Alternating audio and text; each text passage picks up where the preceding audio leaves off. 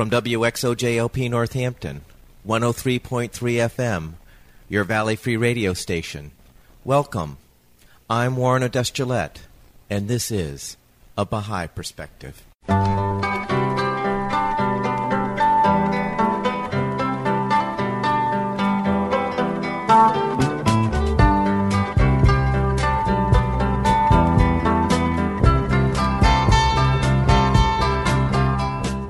Welcome to A Baha'i Perspective.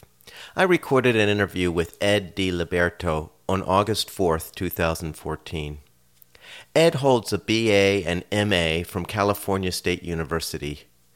He also holds the Credential of Bilingual Education, Spanish English, 1980, from the California State Board of Education.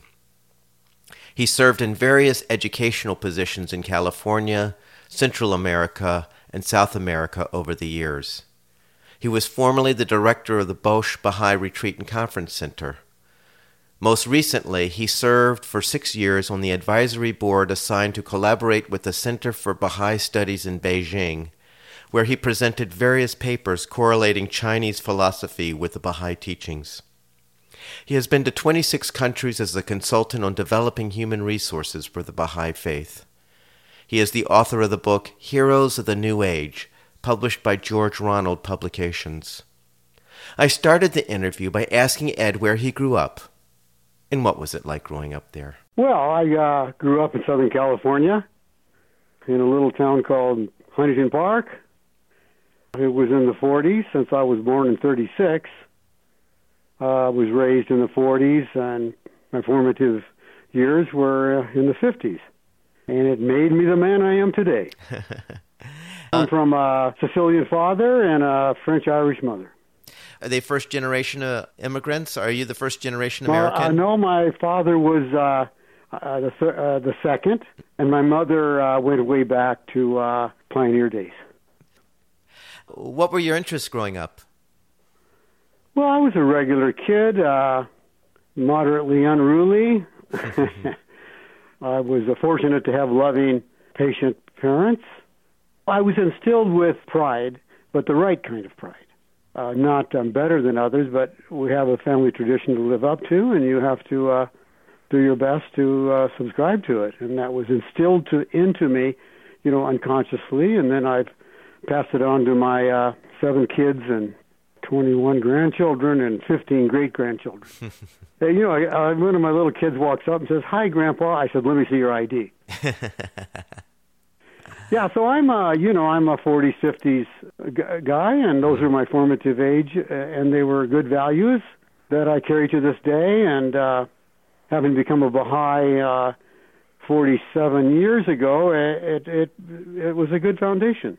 Although I had Catholic certain amount of upbringing, I believed in God and you know those basic things. A lot of people ask me, "Well, gee, how'd you wind up the way you are?" You know, you know, offhand praises, and I say I can take no credit for it. This is the hand I was dealt. so you mentioned Catholicism. So you were raised as a Catholic? Well, uh, my gr- my Italian grandmother uh, took me to the church, but my mother was Protestant, so never would allow me to be baptized. But she didn't mind in the least uh, that I had those uh, on my Italian side. That you know there, there was no prejudice, but she forbade me being baptized in the Catholic. So I, w- I was never baptized in either. Although I answered a Protestant uh, altar call. You know what that is? No. Okay. Fundamentalists in the state, they say, anyone who believes in Jesus Christ, come forward. It's called an altar call. And I don't know if it's still popular, but I, I did that when I was six. In other words, I recognized Jesus Christ as, uh, you know, uh, the best I could, and it's very vivid in my imagination, uh, in my memory, I should say. So it was sincere, and uh, that's how I became a Christian in my mind then. And I had a similar experience with Islam, strange enough. Uh, when was that? I was 13 or 14. Uh, I, I had a severe, it's one of those Asian flus uh, back then, probably has a name, London flu, something like that and I was really put under. So I was home. Uh, my grandparents and my mother they lived across the street, so I went back and forth. And anyway, so my mother had a book called. In fact, I have the book right now. It's Henrik van Loon, the the story of mankind, which was a high school level, junior high history of the world. And so I had all that time in my hands, so I read it. And it had a section on Christianity, Buddhism, and Islam. I had a very neutral, ignorant attitude about Islam and Buddhism, so I was interested in those particular chapters. So when I read the uh, the chapter on Muhammad, I remember distinctly, you know, you know, I'm thinking about it, and so I was feeling better. So I walked down the stairs to cross the street to my grandmother's house. Now, again, this is a very vivid, very vivid memory. And as I stepped off the curb, it, by the way, it was a one-way street in a neighborhood. I thought to myself, why can't he be a prophet too? There's no other God but God, and Muhammad is his apostle. You know. Now, I never did anything about it. I never, you know, but in my mind, yeah, he was one of the prophets too. Now, it was only later, uh, after becoming a Baha'i, that I realized the significance of that. But Ed, before we get into that, I'd like to pull a thread on you, what you were saying about being called up to the altar. That was in a Protestant church. So, yeah, Protestant so you, church in uh, in Huntington Park. So you did. So you attended Protestant as well as Catholic services. No, my, I, I went there twice. Just, I actually spent more time in the Catholic than I did the Protestant. Huh. My mother took me at the most twice. I remember going into the sitting down in the church and the the guys up there and I'm just a kid. You know, I was six when he said, "Any of those who accept Jesus Christ in their heart, step forward." So I got up and came forward. I was the only kid. Yeah, so you must have been somewhat of an outgoing kid. Outgoing, yeah. I, I've, I, you know what? I, I'm a show off by nature, and I know it, and I have to keep it under control. And so I don't know if that was part of it, but right. I, I'm not gonna. I'm not timid. Let's put it that way. What did you do after high school? I went in the Navy. Uh, I'd actually joined the reserves while I was in high school. Now remember, this was in between wars. It was uh, after Korea and before Vietnam. So, uh, I, and then when I graduated from high school, I had nothing to do. By the way, I was a flunky in high school. I just wanted to play. Or I, who knows what I wanted to do, but I, I wasn't that interested in uh, academic excellence. anyway, so uh, I joined the Navy, and uh, so I went into, and I had two years inactive, uh, active, and six years inactive. That was the thing I signed up for. So I had nothing else to do. I got married right out of high school. So I joined up, and I and I was stationed nearby Long Beach at Los Alamitos for two years, and I was a weatherman in the Navy, and uh, then I went to work in uh, my. We had an Italian restaurant, an Italian neighborhood in Whittier, uh, with a little bar on one side, a restaurant on the other. My dad, uh, you know, so I went to work there as a bartender. And, you know, and I had the wife, and I had about three or four kids in the Navy.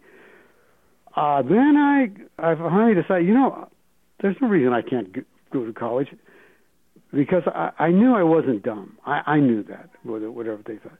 So I worked full time, and I went to Long Beach State College, and I did four years and three, burning the candles at both ends, and became an elementary school teacher. At what point did you run into the Baha'i faith? I was a teacher uh, in elementary school, and I, and my I wanted to teach in a all black school. And why was that? The meaning of my last name is Diliberto, which means in Italian you were of the freed. You were you were a slave at some time under the Romans, and then when they freed you, took the name Di Liberto of the freed. So I kind of always had this thing: you have to fight for the underdog. I always had that in me. That's why. So I went to uh, in the inner city in Los Angeles, and it was a wonderful experience for me. And I met a. Uh, we were going to take the kids on a field trip, but there's no money for it. And so one of the other teachers said, "Well, we'll, we'll just you and I will get some friends with cars, and we'll take them all." Uh, you couldn't do that today, you know. So we took them to the uh, L.A. Zoo. So she had a friend who who had a van, and he brought it, and and I met him. His name was Lloyd Haynes. who's passed on, and he subsequently had a TV show, Room 222. Uh, and so we got to know him, and I learned of the faith from him, and one thing led to another, and my wife and I uh, embraced it. So I told my mother about it. She immediately became a Baha'i and said, This is what my grandmother taught me. Remember, wow. this is the Irish grandmother, my wow. great grandmother, who died when I was three. Everyone lionized her as a mystic and a clairvoyant and all of that. And, you know, that tradition came to me. Okay, make a long story short. Actually, in that grandmother's Bible was a picture of Abdul Baha from 1921. So who's Abdul Baha, Ed? Abdul Baha is the son of the founder of the Baha'i faith. He has a special position because he uh, was invested by his father with the power to interpret the revelation and the sacred writings and live them uh, as an example to the rest of humanity. And of course, I didn't know that at the time. I still have the Bible. It's uh, it's ten yards away from me right now with that picture in it. And I had seen that picture because I'd gone through that Bible until my mother showed it to me. Did it register?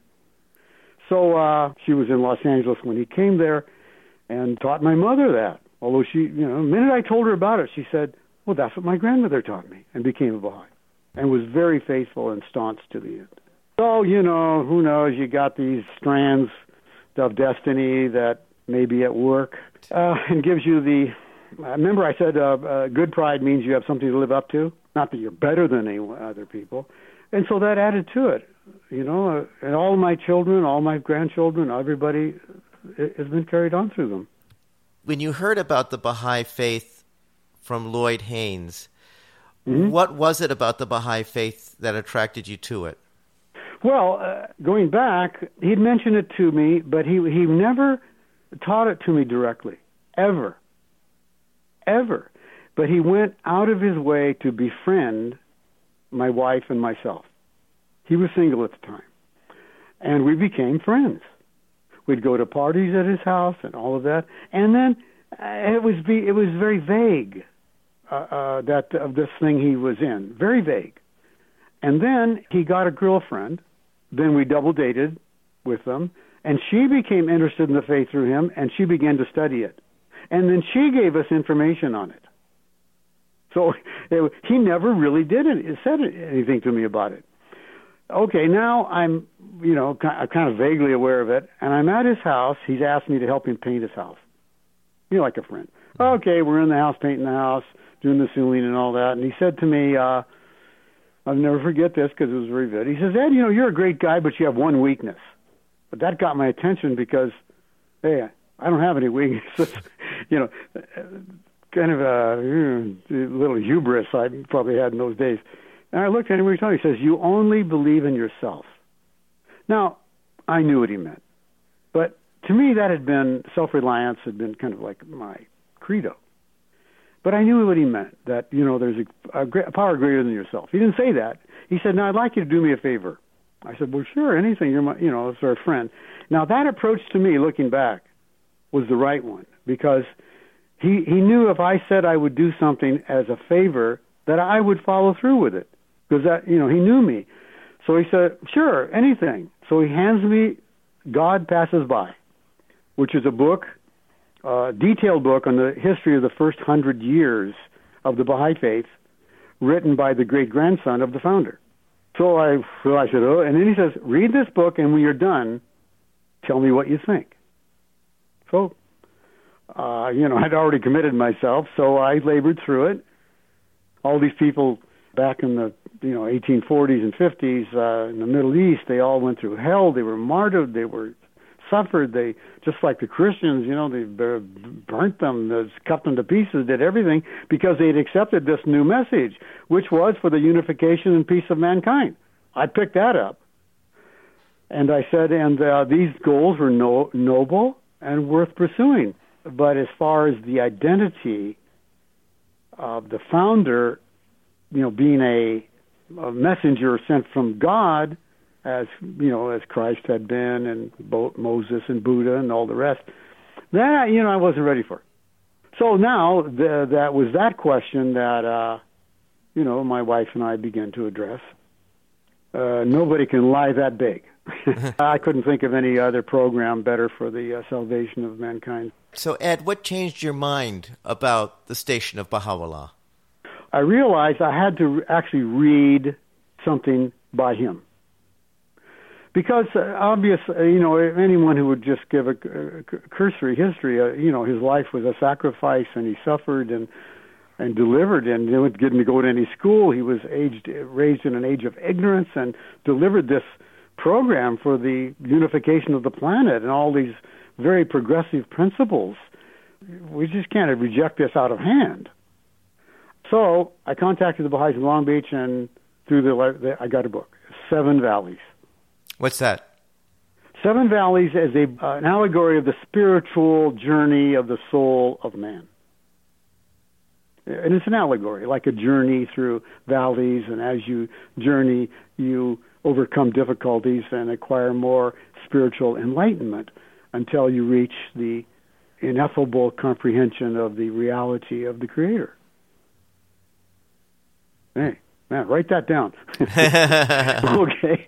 Anyway, so I I, uh, I went alone and read the darn book, gave attention to it because, by the way, although I never was uh, good in school, I've read all the classics because I knew a classical education was the best. So I've re- I'd read them all. Plato, Epictetus, and I still read them. I love them. I was a Platonist in, in many ways. So, you know, I was good at reading that kind of things. I studied the Bible. I read it. I read the whole New Testament when I was in the Navy. Uh, so I, you know, I didn't come into it without some background. Then I meditated on it and I said, okay, I got three choices. Number one, this guy is the biggest charlatan in the history of the world. He was lying and he knew it. That's what a charlatan is. Okay, that's on one hand. The other hand is he was demented. He's one of those crazy prophets wandering the wilderness who dr- just dreams all this stuff up, and but he's nuts. And the third is he's exactly who he said he was. He said in his own writings, "This thing is not from me. I was asleep like every other man upon my couch." When, oh, lo, the breezes of the Almighty were wafted over me and taught me the knowledge of all things. Ask of the school wherein I t- attended. There isn't any. And so forth. Well, that's what he said. And his whole behavior, without going into detail of his entire life, was rational and had no sign of insanity. And as I said before, he didn't gain anything.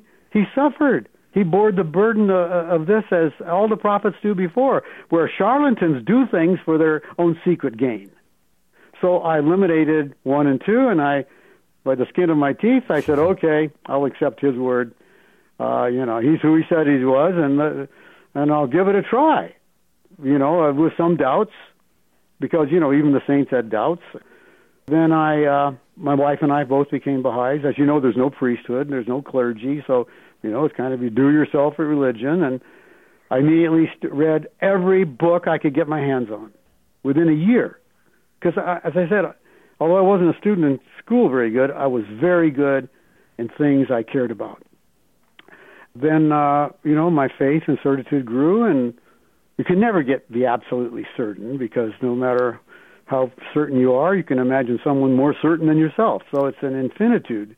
Throughout the years, uh, I say, show me something better, and I'll be get, be happy to to get rid of this because there's no program that I know of that promise the, the greatest probability of mankind passing through this horrible stage in which we're in right now of the disunity of mankind and establishing some sort of global peaceful civilization. After you became a Baha'i, how did that turn your life, if it did? I was never a big drinker. I liked being myself. We immediately became very active in the Baha'i faith, and all my old friends dropped me like a hot potato because I was living living a life that had a purpose and a direction. I had a philosophy of life to follow, principles, divine and holy principles that would would benefit mankind, that I sp- love to speak about and to others about. And, you know, they plug their ears. They want interested in that stuff. They want to eat, drink, and be merry, for tomorrow we die. So then my wife and I, uh, you, you know, we uh, were elected to the governing body, the local body, and they made me chairman and her secretary, and you know, we began uh, serving. What what a beautiful thing of our, uh, of the Baha'i faith is that you can be involved as little or as much as you like. No one's there telling you to do this and don't do that. It's you know, it's up to you. So we were quite active, and then in studying the writings, we realized one of the things you could do is to go to a virgin area in the world and help establish the Baha'i faith. So we uh, did that in our third year. We went to Argentina. And why did you pick Argentina? Fickle finger of fate, to tell you the truth. uh, well, no, they needed someone there. That was one thing. I knew Italian so or so, and you know, and I could probably do Spanish, and I learned Spanish quickly. So we went there, and we were there for two years. My profession as an educator uh, helped me to get jobs in the Central America, South America, Guatemala, and all these places, and mm-hmm. El Salvador, and that helped me, uh, you know, get a job. So why did you leave Argentina after two years? My wife got sick, very sick, in fact, and pregnant. So we came back, and then uh, I immediately got a job, you know, as a teacher again. And then we waited a couple of years, and then we went to Central America for a couple of years. I was a pr- principal of American School. Also, I did that with the, the Baha'i Faith. I was a director of the Bosch. It's a Baha'i School a Youth Institute and used my educational skills in traveling to 26 countries in Europe. Were these were short trips that you took? Yeah. Yeah. Sure, uh, up to uh, three months at the most. I was sent on special assignments by the uh, institutions of the faith, especially with the opening of Eastern Europe to help get the Baha'is that the old Baha'is that were there, as well as the newly interested, on their feet and up and running. Because you know the Baha'i faith is not is not a missionary type deal. People have to, uh, you know, who accept it have to make it their own. And one of the beauties of the Baha'i teachings and the faith is that it's able to adapt itself to every clime, every culture, and every condition. So, give me an example of that. Well, for example, I was sent on a mission to the uh, Darien Jungle, which is on the border between Panama and Bolivia. Only canals, only through the, the Darien River in canoes. And I was visiting uh, the various Indian Baha'i communities who lived exactly as they did 500 years ago. So the women are naked from the top up. What do we do? Go tell them put on a brassiere? No you you know they have their culture and eventually that you know they're going to evolve in time and they will make those kind of decisions so that's an example of uh, not imposing uh, our particular you know western our values even the laws of the baha'i faith are, are gradually instilled even upon westerners you know because uh, you know i have a lot of kids you don't ask a child to do something until he's capable of doing it until that time you don't and you have to have the wisdom to know when the child is at the mental maturity and physical maturity to actually do what you ask of them. Uh, if you ask them prematurely, you frustrate the child and yourself. If you wait too long, you may miss the uh, the golden moment. Mm. So uh, this is the uh, power of the faith to adapt itself. But in time, it slowly molds those general principles of unific- unity oneness of mankind, the oneness of races, the equality of men and women. Those eternal principles will be adopted by everybody. But you can't twist people's arm and make them do something they're not ready for. Do you have a relationship with the Wilmette Institute? And if you do, can you describe for me what the Wilmette Institute is and what did you do for the Wilmette Institute? Yeah. Well, uh, the Wilmette Institute is a, a very refined and, and highly developed online course through the internet, and I've been doing it for about six years. And uh, they they offer a, a wide range of subjects, either directly about the Baha'i faith or social issues important to the Baha'i faith, such as equality in men and women, such as global warming, science and religion, which are important issues for mankind to, to face. Uh, it also has uh, courses in depth of the of some of the basic Baha'i texts, A person is uh, able to get a scholarship if they're not able to afford it or partial, and or there's a nominal fee to uh, enroll for the course, and then you will be assigned a mentor along with a number of other students, and then uh, you you have access to the course of study and the texts uh, with study questions and discussions, uh, and each person can become involved as much as their time and interest demand.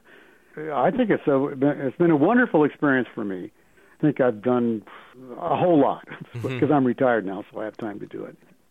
Also, it's open to non-Baha'is who can sign up for any course they want and go along with the rest of it. And mm-hmm. they, they last approximately two months. And what courses have you taught? All of the basic texts of the Baha'i faith, uh, which are numerous, and many of the uh, major letters of the head of the Baha'i faith, which is a universal body uh, seated in Israel, elected by the World Baha'i Community every five years. Uh, and they will issue general circulars on important issues confronting humanity. And then we will have courses of study of those, such as world peace, such as the uh, the problem of inequality of wealth, and so forth. So we'll have courses on that. Plus, as I say, the fundamental texts of the Baha'i faith, its histories, its teachings, the writings of the author of the Baha'i faith, and that's probably worth explaining. Hmm. Uh, one of the unique features of the Baha'i uh, religion, and I say religion in the classical sense, a revealed religion, it's not a philosophy, is that the prophet founder, Baha'u'llah, meaning the glory of God, who suffered and was imprisoned and poisoned and exiled and beaten and like treated like all the other prophets of God.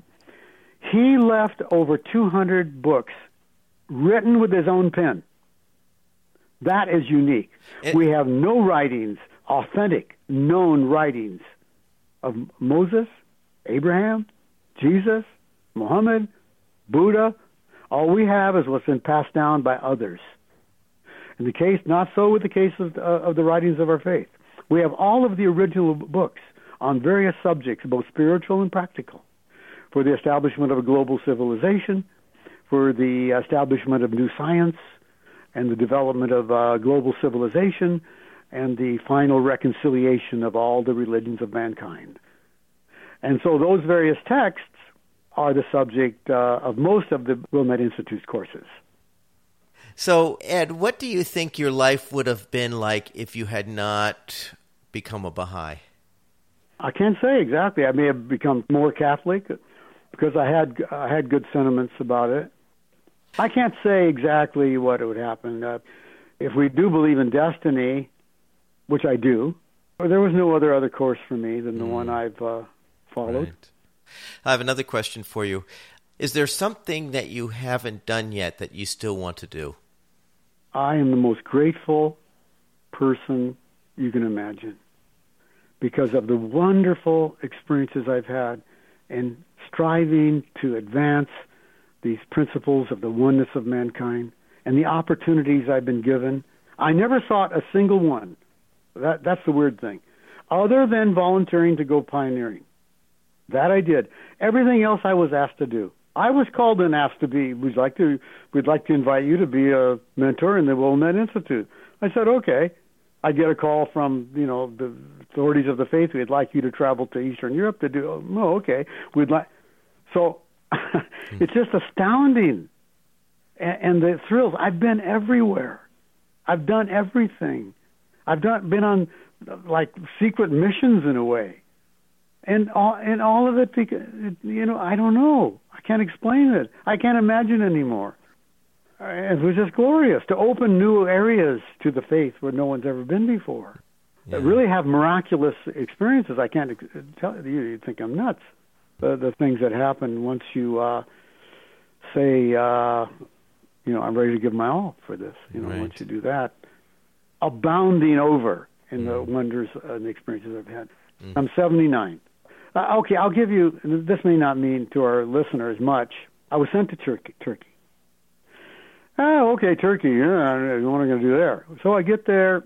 I wind up going there three times, and I was told I was the first non Eastern Baha'i to be invited to Turkey since the time of Martha Root. Martha Root was one of the uh, early teachers of the Baha'i faith who traveled the world in the 20s and founded the faith in uh, many countries and had access to royalty, potentates, kings, even the Queen Maria of Romania gave her an audience and subsequently became a Baha'i. So uh, she was an extraordinary teacher of the faith uh, of her age, and uh, she went to Eastern Eastern countries. So when I heard that, I, I was honored, really honored. Looking back, I'm I'm chameleon-like. I'm able to adapt myself to wherever I am. I, I'm quiet. I learn to know the people, and I don't lord it over them. I fit in and show how much I love them because I do. So that's why I can be with the naked Indians in the Darien jungle or sit with the vice president of uh, Romania and, and speak at a banquet. I would say to a uh, anyone who's listening who's not heard of the Baha'i Faith, it's certainly worth investigating because you've got nothing to lose and everything to gain. As far as the person accepting the, the faith, that's a matter of heart, and, and no one can interfere with that. Just like I did, I'm probably you did. We we learned of it, we looked into it, and then what does our heart say about it? Mm. Is this from God or not? It's that simple. Well, Ed, thank you so much for sharing your story and your thoughts with us. Well, it's been my honor to tell you the truth. I hope you enjoyed that interview with Ed DiLiberto, an educator who has traveled the world serving the Baha'i faith. You can find this interview and other interviews at www.abahaiperspective.com. You can also subscribe to the podcast on iTunes by searching for A Baha'i Perspective. For information specifically on the Baha'i Faith, you can go to the website www.baha'i.org or you can call the toll free number 1 800 22 Unite. I hope you join me next time on A Baha'i Perspective.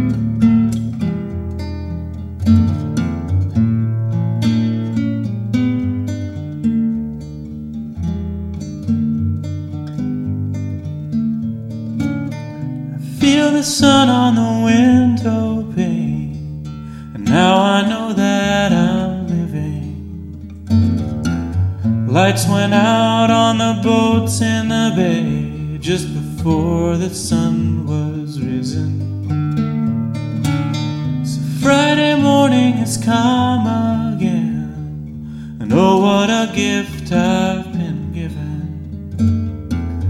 All my time is my own today. And what else could I have chosen but to give it to you? Cause I can't give away what isn't mine. And all that I have is my life and my time. And the feel of a hometown where I.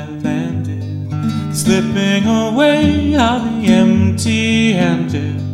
So all I can call these things my own, gonna give them to you. hold the earth in the palm of my hand, so say the wise and the sages. I've got nothing, but I'm working God's land. I've got the wealth of the ages I wear the clothing of the common man, doing the work of the angels. Time flies like fine grains of sand. My life is a turn of the pages, and I'll give it to you. Cause I can't give away what isn't mine. And all that I have is my life and my time The feel of a hometown where I landed. The slipping away, I'll be empty handed. So all I can call these things my own, gonna give 'em to you.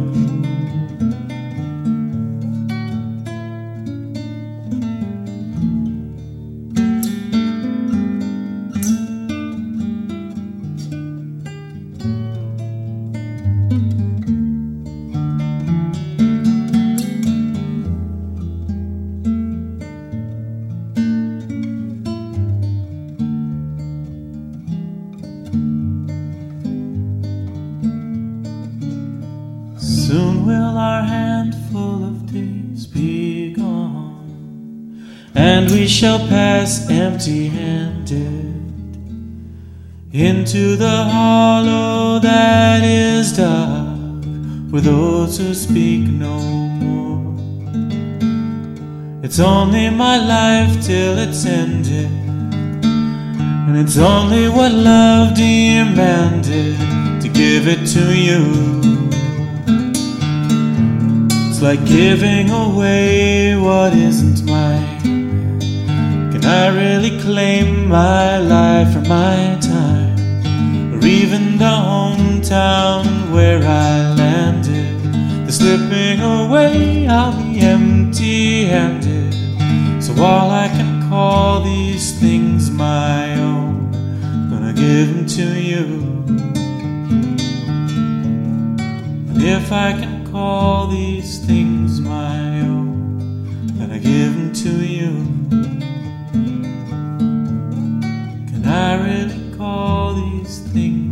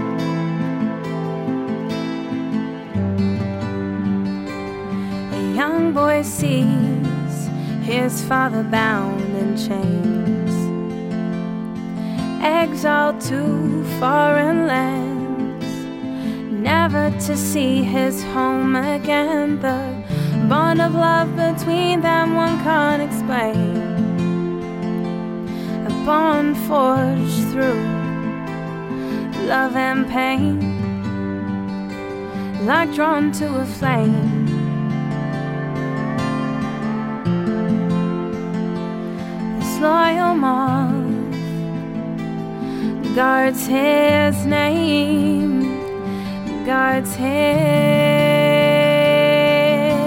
name.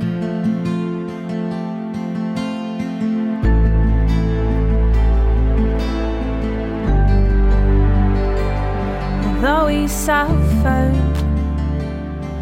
many hardships, this mighty branch stood loyal and firm. The bond between never broken. Words of love need not be spoken, like drawn to a flame.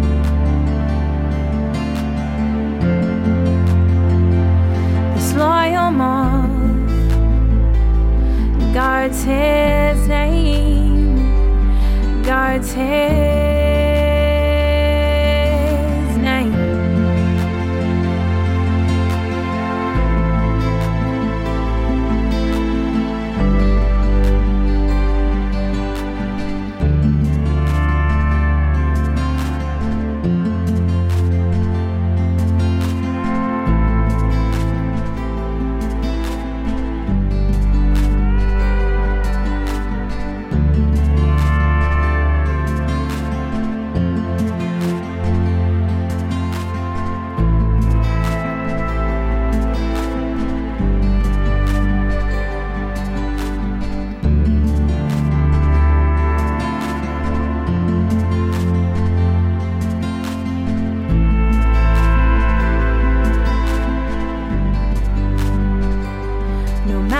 distance or walls that part.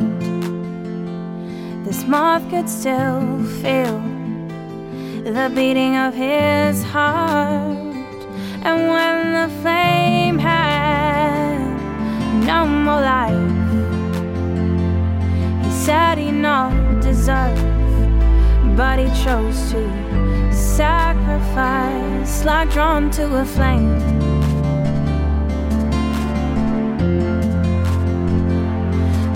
Loyal moth guards his name, guards his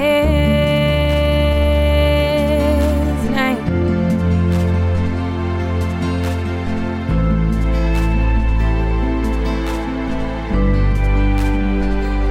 Like drawn to a flame.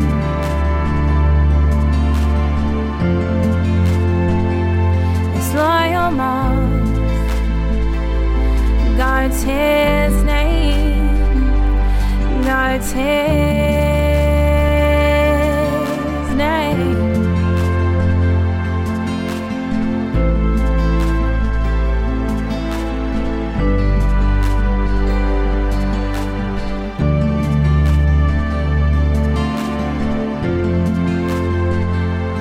guards his name, guards his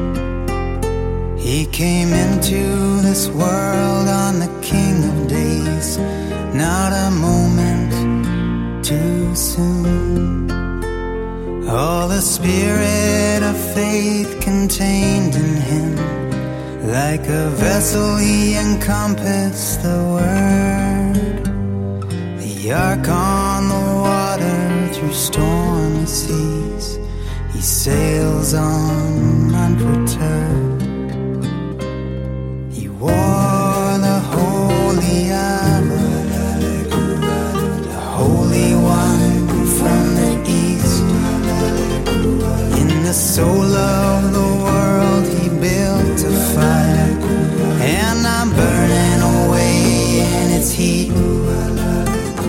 Oh, the promise is made with creation, a covenant for all humankind, a fortress of strength for my wandering heart. To its magnet of love, I will bind.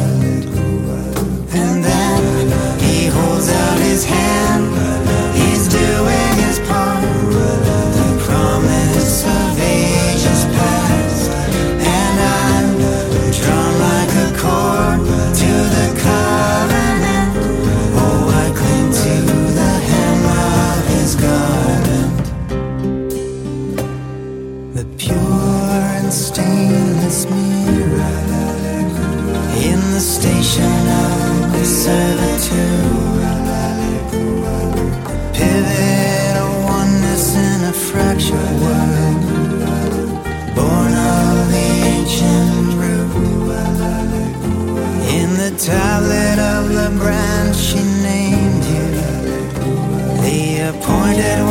shepherd the herd.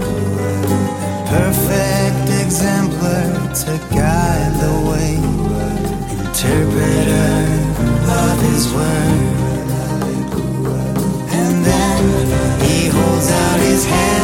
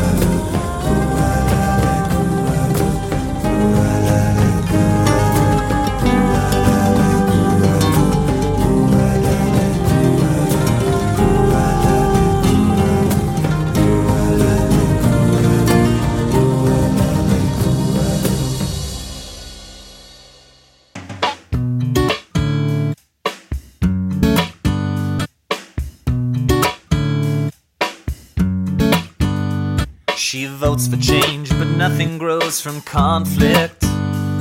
Except the things we hate about ourselves. No, they can't pass a law to end indifference. No human rights can break us from our shell. Cause true freedom is in submission to his commandments. And say, who needs them? But we're all wishing for something more mysterious than us. His lips have disappeared from acting serious and watching all his numbers rise and fall.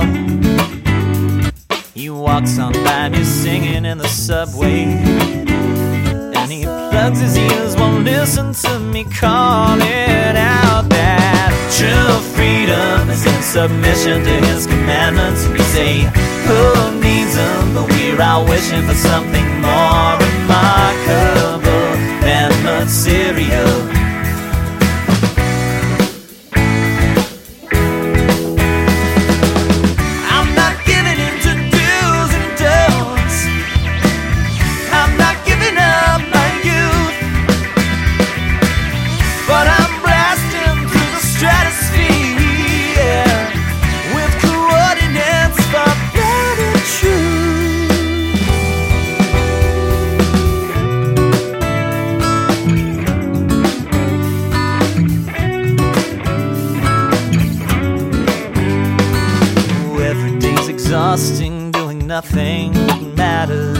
You stay in your cocoon to save your wings. And you double bar the door to your apartment.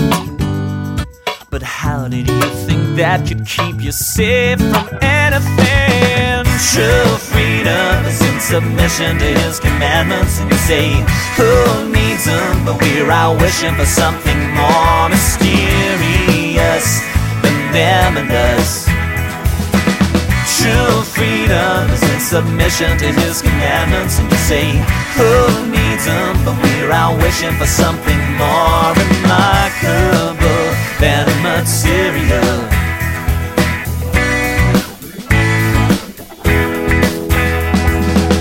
True freedom is in submission to his commandments. And you say, who needs them? But we around wishing for something